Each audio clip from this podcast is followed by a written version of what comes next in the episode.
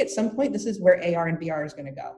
There's no reason why you and I we want to hang out that we have the option of go to a movie, have dinner, go to a nightclub, have a phone call, have a cup of coffee, whatever. Like we have these like seven or eight options, right? Right, right. Why aren't there thousands of options? Yeah. There should be so many. And that's why I think that founders need to think bigger.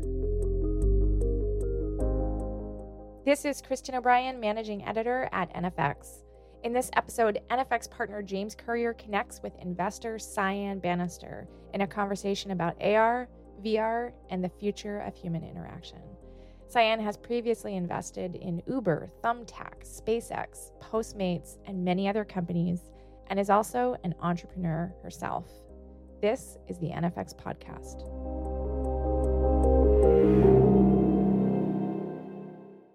You're a former founder.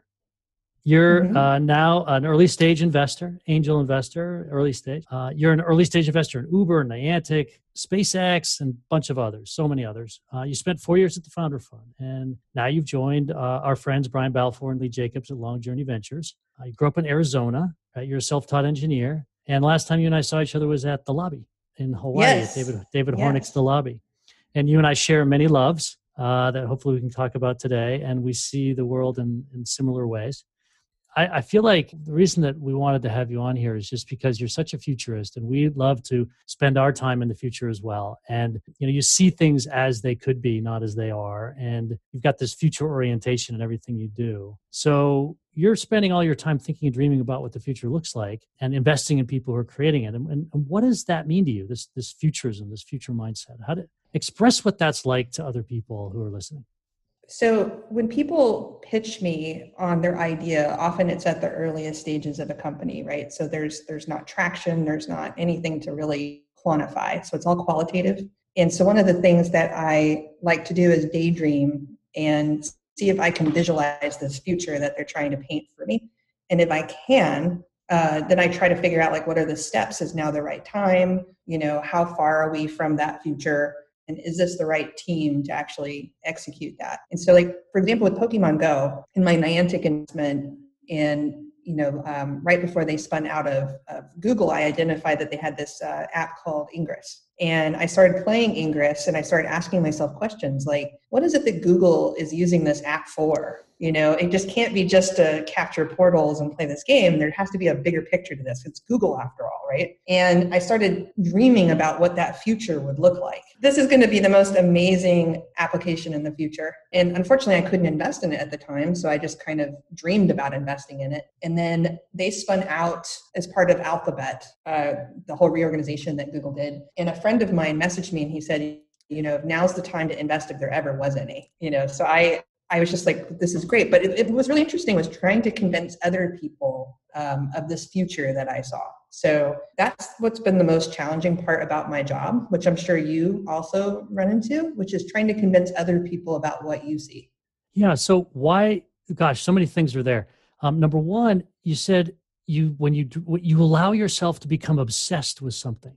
Who Mhm. has the time in this busy world to allow themselves that indulgence of getting obsessed with something?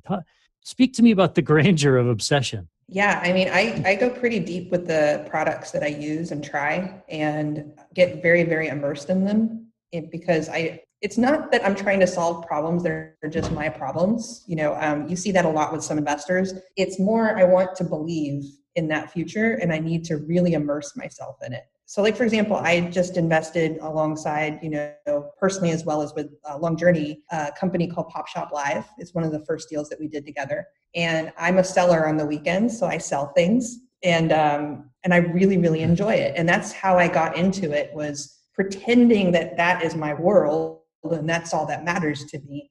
And you know, seeing how the tool works and how the fans come in and how they engage with me and how I sell product is all part of how I evaluate things. And so I can visualize that being a really big application with global reach and being very impactful to people, which is why I get really excited about it. So I don't know how I have the time, to be honest with you. I just make it, I guess. Um, it just becomes part of my life. Like I like to invest in things that become part of my life. Well, it's interesting because there is a culture uh, in, in the tech world of, of intellectualism, and intellectualism is often just being smart and often being smart is something we learned in school or something we learned from a mentor. But what you're saying is that part of this futurism is allowing there to be a daydream, allowing there to be an obsession, an immersion um, that seems so indulgent. It's a little bit anti intellectual, anti thinking. It's more about the feeling. It's not even, it's past a feeling and a thinking, it's toward a living, right? And yes. that's that's that's uh, that's a powerful way of, of thinking about it, and I love hearing that from you. So the other thing you mentioned was that you, when you have these daydreams, you think, when is the time for this to come? right so so i had a friend who always thought 15 20 years in the future he would talk about these things i was like dude that's not going to happen forever and then other people are sort of following trends that they already see like oh i'll invest in the next uber or whatever you know right after uber got invested in. But what is the right amount of time for you to want to make an investment where you think it's going to come? Is it two years in the future? Is it four years in the future? Is it six months from now?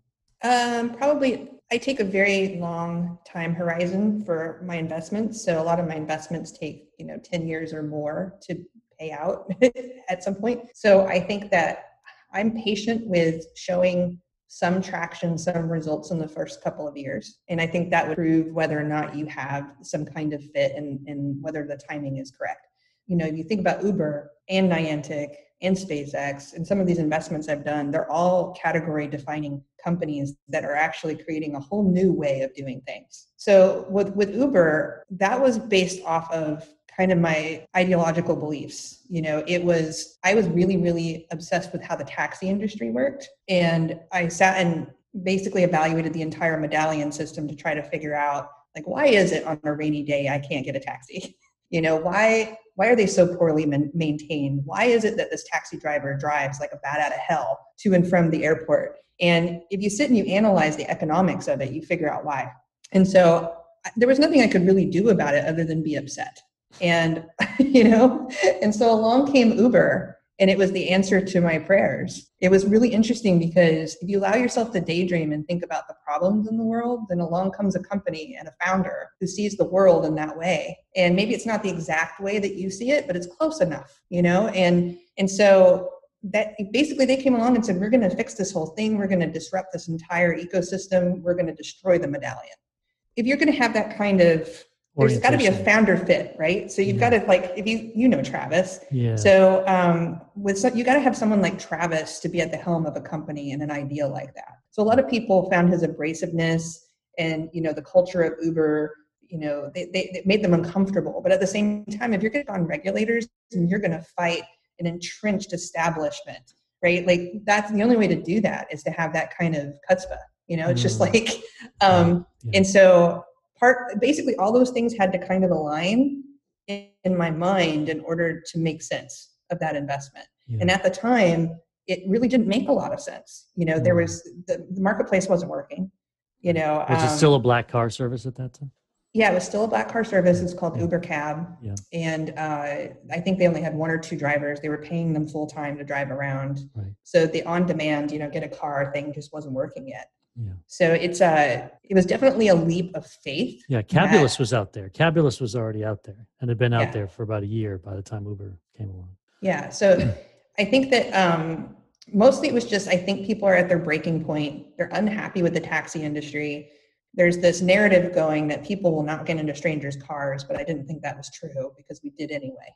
And you know, all of that just sort of led to the right decision. And right. it's really interesting like how that works. But had I not allowed myself to daydream about taxis, right, I don't know that or, I would have made that investment. Right, daydream about taxis and also daydream about people getting into strangers' cars, right? Because yes. this was a social barrier that you had to believe people would get over, or sleep on their extra air beds at Airbnb, or that sort of thing. Correct. Like there, there has exactly. to be a social change, and you know this gets at what's so interesting about you is that you know your origin story is really unusual for tech, right? I mean You've come out and talked about how you were homeless as a teenager and under bridges and begging for, for spare change before you became a self taught engineer. And then you find your way to Silicon Valley. And how does this really, as part of your life, inform sort of who you are now and how you see the mm. world? Because you were able to imagine that people would get into strangers' cars, no problem. so I think that part of it is I'm really, really in touch with an unusual experience right? And so I'm not going to say I'm completely unique. There are other people in the tech industry who've confided in me and come to me and said, you know, I lived in a car or I was on the streets or I had this kind of family life as well. But um, it is fairly unique. And I think that I had a lot of service oriented jobs when I first started out. I didn't immediately become an engineer. You know, I was working at record stores, sweeping floors, um, food service industry, retail. You know, it, it always changed, and I always improved my life every step that I took. But it gave me a fine appreciation for how things work. And part of how I think I got to where I am was was being just endlessly curious about the things that were around me, and I think it makes me a fairly good investor as well. So, you know, if if I wasn't curious about how systems work, and I, I sit down and I write down the questions of like, why is it that Chipotle only has you know six items or something like that right? Um, or in and out or you know i like to analyze businesses and try to figure out what makes them special. Sure or what are the thickest magazines at the airport uh, newsstand? Yes and yeah. why are they thick? Right. you know um, if you try to figure out the economics of anything and why it works the way it does it's really fascinating. And so you know that endless curiosity just kind of got me to where i am and um, and i think it helps me to identify people who also have those traits um, that are solving problems that are actually real problems. yeah, that makes a ton of sense. I mean, that outside the box thinking that um, is so critical to actually coming up with category defining companies like an Uber or a SpaceX. Um, you know, if you can really relate to that because of the unique situation you've been in. So, you know, the other thing I so much admire about you is how you paint outside the lines in terms of your thinking, but you also paint inside lines. So, so you're painting inside the lines by living in Silicon Valley, by being a venture capitalist, by investing in billion dollar companies um, and being proud of it and doing it well and doing it repeatedly. But you're also painting outside the lines, right? I mean, you, you founded Zivity in 2007, which was an adult photo sharing site, right? You raised about 8 million and, and I guess uh, it ended in about 2017. I mean, you've shared your story about being homeless. What does sharing these sides of yourself publicly allow, sharing yourself publicly, allow you to see about Silicon Valley and about yourself. I mean, because this is all all this we're doing is just a journey for our own transformation, right? So, well, the, the biggest thing is I'm facing my biggest fears. Yeah. You know, my biggest fear in the world for the longest time, and it was the thing that held me back professionally was public speaking. Mm. And you know, so I would put myself out there on purpose, you know, and really make myself vulnerable. And um, you can't be more vulnerable than being naked on the internet. I'll tell you that. Uh, so once you do that, it's like nothing can harm you, nothing can touch you. You know, it's really interesting the psychology that came along with that experience. Mm-hmm. And um, I also developed an appreciation for who I am through it. Uh, I had, you know, a, a, complete disassociation with my physical self for a long time. Mm-hmm.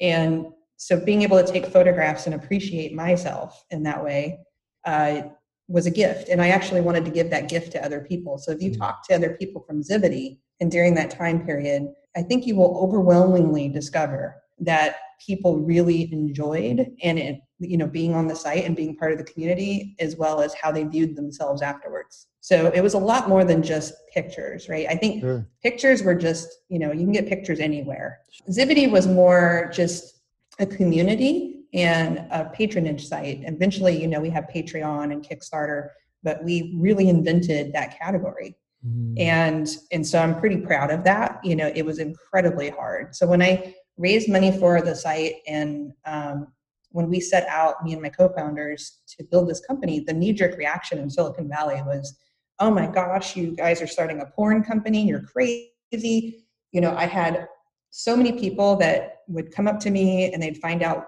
who I was or what I did, and the handshake would get retracted, you know. Wow. um, wow.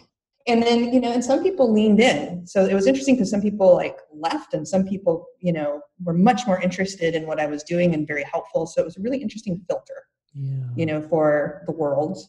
And um, I have to say that Zivity really, really helped me and in so many ways. One, I got to start a company from beginning to end and see the entire life cycle of it uh, it also helped me with some of my investments. So it, had I not raised capital myself, mm-hmm. you know, mm-hmm. um, hired people, had layoffs, unfortunately fired people, um, you know, the whole system behind it, I wouldn't have identified opportunities like Carta. So when when Carta was eShares, they pitched on stage, and I thought to myself immediately, like, oh my gosh, cap table management is horrendous. Mm. You know, and it has nothing to do with pinup photography.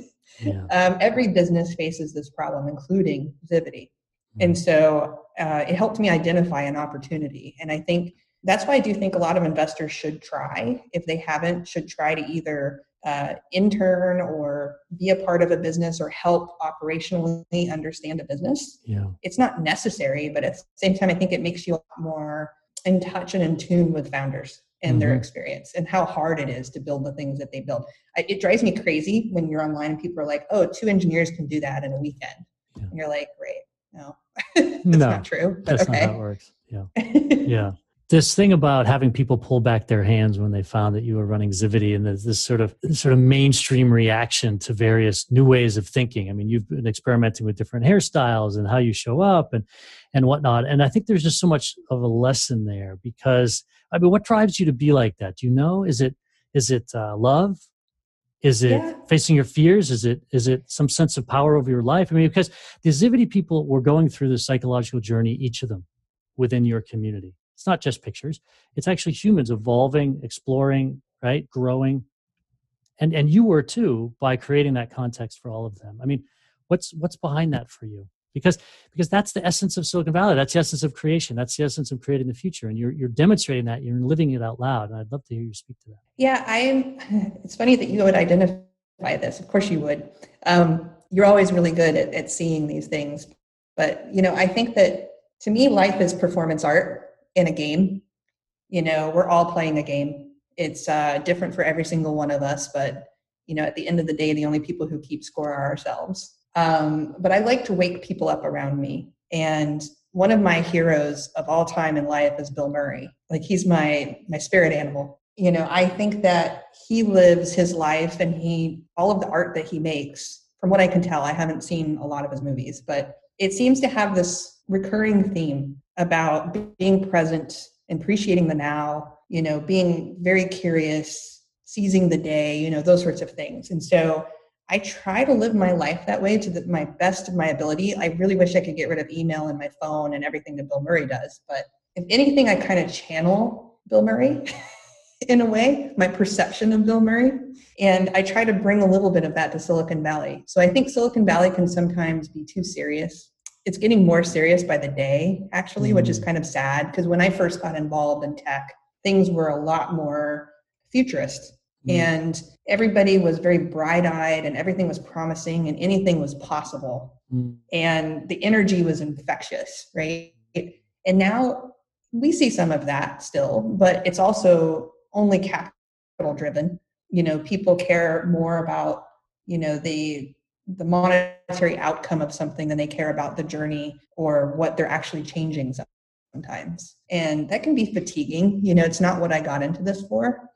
And so I think part of what I'm trying to do, uh, I even have fun with outfits I wear on stage. Like I, I spoke at uh, some disrupt thing and I wore this head to toe Hawaiian outfit that was just really loud. And I was channeling Hunter S. Thompson that day.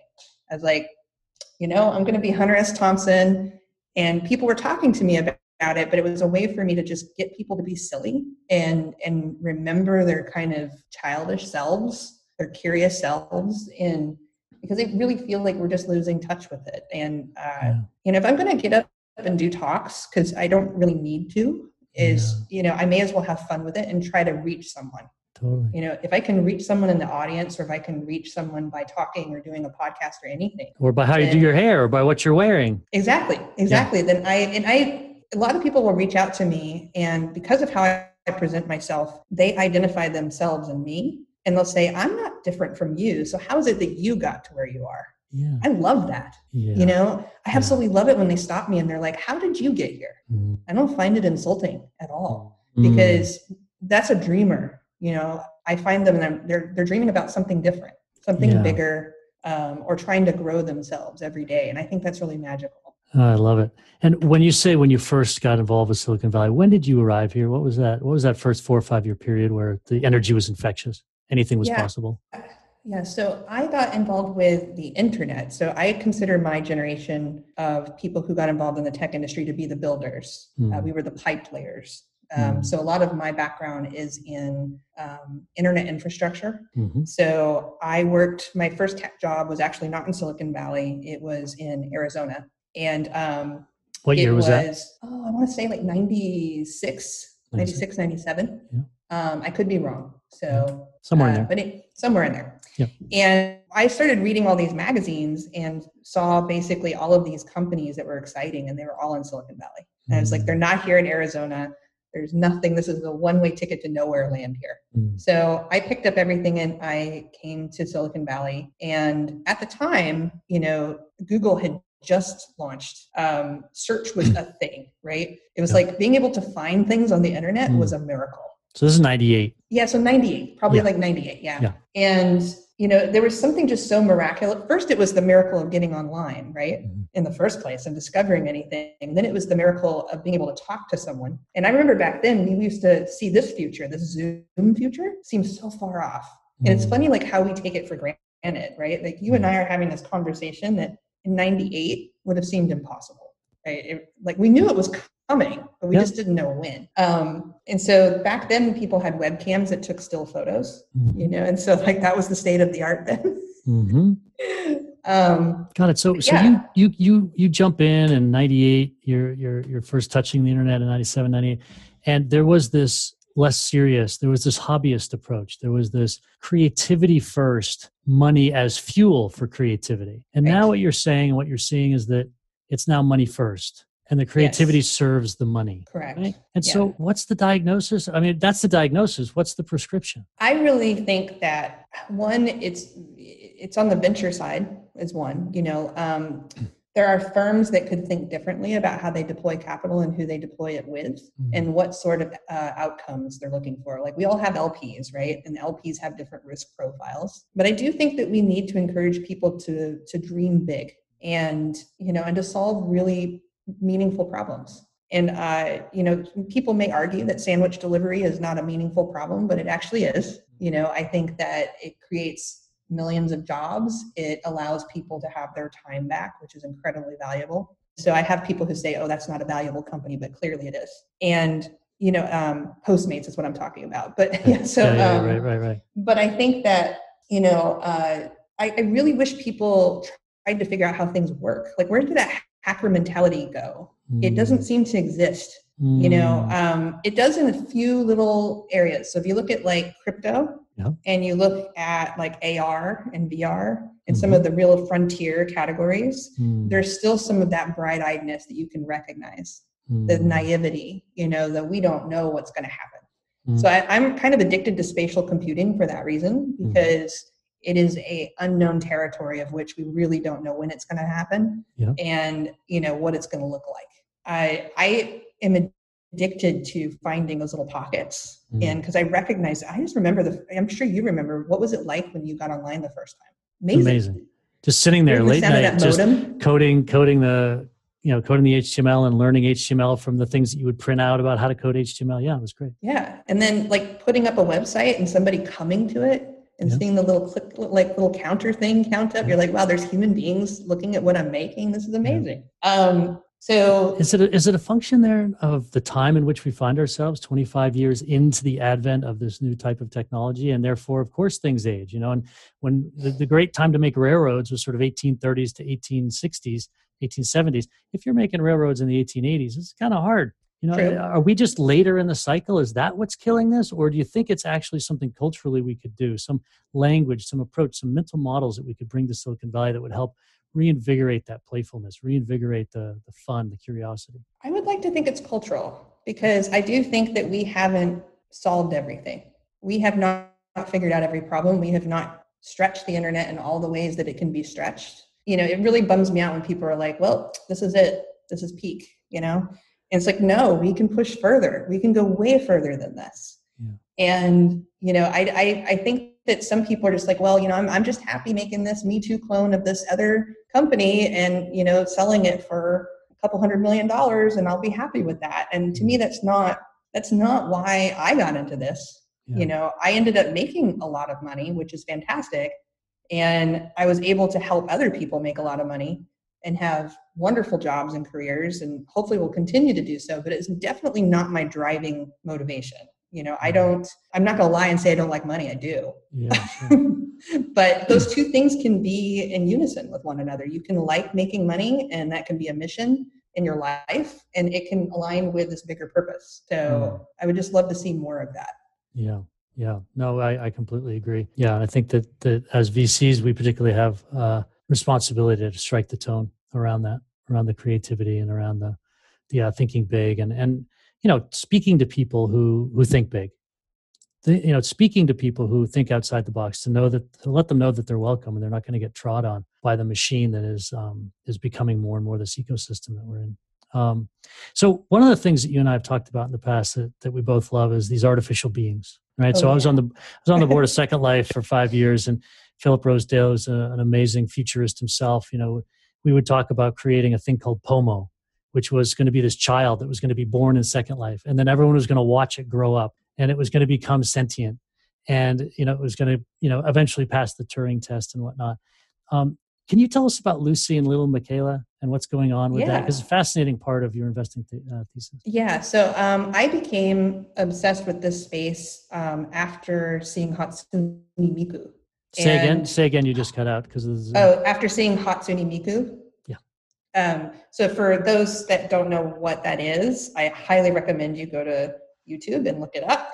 But she is an avatar um, who plays music live, and the music is created by fans. Um, so the music is not um, there's not one central source that's making the music. It's a whole bunch of people contributing, and it's fan made. And then she performs it for the fans. And she is uh, not a hologram. Um, she's like a Pepper's ghost, I think is what it's called, projection. And she'll so, be on stage and she'll be. Yep, she's on stage dancing around. Yep, and she's 15 it, feet tall sometimes or whatever. Yeah, she's going to be different heights and sizes. And yep. people have these glow sticks and they dance in unison to it. And it's like so electric and amazing. And so I went to one of those. First, I saw it online and then I decided I have to go immerse myself in this and experience sure. it and get all into it. So you and flew to Japan. you, did you fly to Japan? I did not see her in Japan. Um, I saw her tour the, the US. And, um, but I have gone to Japan specifically to immerse myself in some of these things. So mm. uh, I am guilty of that. I will go there for like 10 days just to watch people and see how they interact with things and, and with each other. And part of what's really interesting about Tokyo in general is that they have this density that we don't have here and they have to figure out how to live in unison and in harmony with one another so they have all these amazing things that we get later you know much later um, so it's really great to go there and kind of see what our future might look like, right? Hatsune Miku, I figured was in our future, but culturally, that's not quite who we are. So it wouldn't fit exactly. It's not. It can't be apples to apples, right? So uh, I got a call from Jonathan Triest. I don't know if you know Jonathan. I do. I do. And it's one of these favorite calls that I get. I remember I was in Hawaii, and he says, "Cyan, I have this really weird company that only you are going to understand." And I was like, oh, I love this. I love where this is going. And that was Brud, um, little Miquela. And so I got on a call with Trevor, and it was so clear that what Trevor's the building, CEO. Trevor's yeah, the he's CEO. the CEO and founder. Yep. And it was so clear that what he was building could could be very big. You know, one of his visions back then, I don't know what it is now. You know, the founder's journey changes. He wanted to create a Marvel universe. And so what he saw Brud and little Miquela being is Marvel. And so, as you know, Marvel was a very valuable company and it was based off of original IP. One of the things we've lost the ability to do, it seems, is to create original IP. Like we mm-hmm. keep regurgitating and recycling these Marvel characters and Disney characters and going back and reliving childhood, but there's very little new stuff coming out. And so I took a gamble on little Miquela because I thought this is so out of the box and so interesting and it feels so right and it feels like this is what is you know our little miquela or not not our little miquela our hot hatsune miku right? Yeah. this is the american version yeah. of that. And i felt like it was the right time and it still remains to be seen whether it is. You know there's a lot to, that goes into making little miquela and it's really really difficult to do. So um, i also invested in superplastic so superplastic also has a virtual being component to it. Uh, I invested in AI Foundation, which also does virtual beings. Uh, they do these photorealistic, real time rendered talking heads, kind of like out of Futurama. Yeah, right. Talk to. Yeah, sure. And then Lucy. Hmm. Uh, so Lucy is a little girl that uh, you can go into VR space with, and she takes you on adventures. mm. and she's really curious and you know she's just really interested in her environment and uh, eventually you're going to be able to hang out with lucy and lucy will watch movies with you and you know imagine being a child and you have instead of having a make believe friend you know you do have a make believe friend but it looks really really realistic and you can and, really and, get into and can we can we converse with lucy yet or is that not there yet um, not yet. So the last that I saw was that you could interact with her um, by like reaching out to her and handing things, and she hands to, things to you, and you, mm-hmm. you can be in her space. And what you do in her space drives the narrative. Yeah. Um, but I think that that's the next step, which is you interact and talk with Lucy. She remembers you, and she mm-hmm. remembers where you guys left off. Because that's mm-hmm. the most important thing here. Is I saw all these attempts of people making these things, but they would have no memory. So you would fire up an app, you'd have a really good time with a dragon that flies around, an AR or something like that. you close the app, it doesn't remember you. Mm. Right. And so, in order for us to connect on a human level with anything that, that is driven by machines, it needs to behave in that way. Like, for example, the other day I tried out an app where you can sext people. mm-hmm. um, they're raising money and uh, and it responds too quickly. So mm. immediately I was just like, I can't, I, I, I'm not into this because mm. um, you cannot suspend my disbelief that you're even human. Right. And the founders, so, the founders weren't sensitive enough to that. Right. That they had done it properly already and therefore not the team to back to do that. Yeah. So I, I, I think maybe they'll get there. They'll get that feedback. Yeah. But that's one of the things I like about little Miquela. So when you message little Miquela on Facebook, mm. she will respond sometimes a day later mm. you know and it, it gives you that sort of feeling of that she could be real mm-hmm, this person mm-hmm. might and and some people if you look in the comments are really confused or they mm. want to be confused right you know they're they yeah. love this magical play that they're part of have you ever been to sleep no more or um, meow wolf no not yet no? okay so. so sleep no more is in new york and it's wonderful i highly recommend it you go in uh, you're not allowed to use your phone hmm. you put on a mask hmm. and you're brought into this immersive theater experience that lasts about three or four hours and you're encouraged to separate from your friends hmm. so it's a solo experience in which you wander around this gigantic hotel uh, where a story is unfolding around you and you have to figure out what it is hmm. and you know that's it's so magical that they they sell the show sells out every single night um, it's a company called Punchdrunk, and they're really creative. Hmm. And then there's a, a company in Santa Fe called Meow Wolf. It's the same sort of thing. You basically go in, but this one you can do in groups. And you're in a house where a family once lived and they mysteriously disappeared, and you've got to figure out where they went. And so you're wandering around this house, and there's nobody to guide you. You know, there's there's nothing there. Um, I think at some point this is where AR and VR is going to go. You know, there's mm-hmm. no reason why we have to go to Santa Fe or New York. We could put on a headset or we can wander around our own town and mm-hmm. transform our town into something really spectacular. Like, there's no reason why you and I, we want to hang out, that we have the option of go to a movie, have dinner, go to a nightclub, have a phone call, have a cup of coffee, whatever. Like, we have these like seven or eight options, right? Right, right.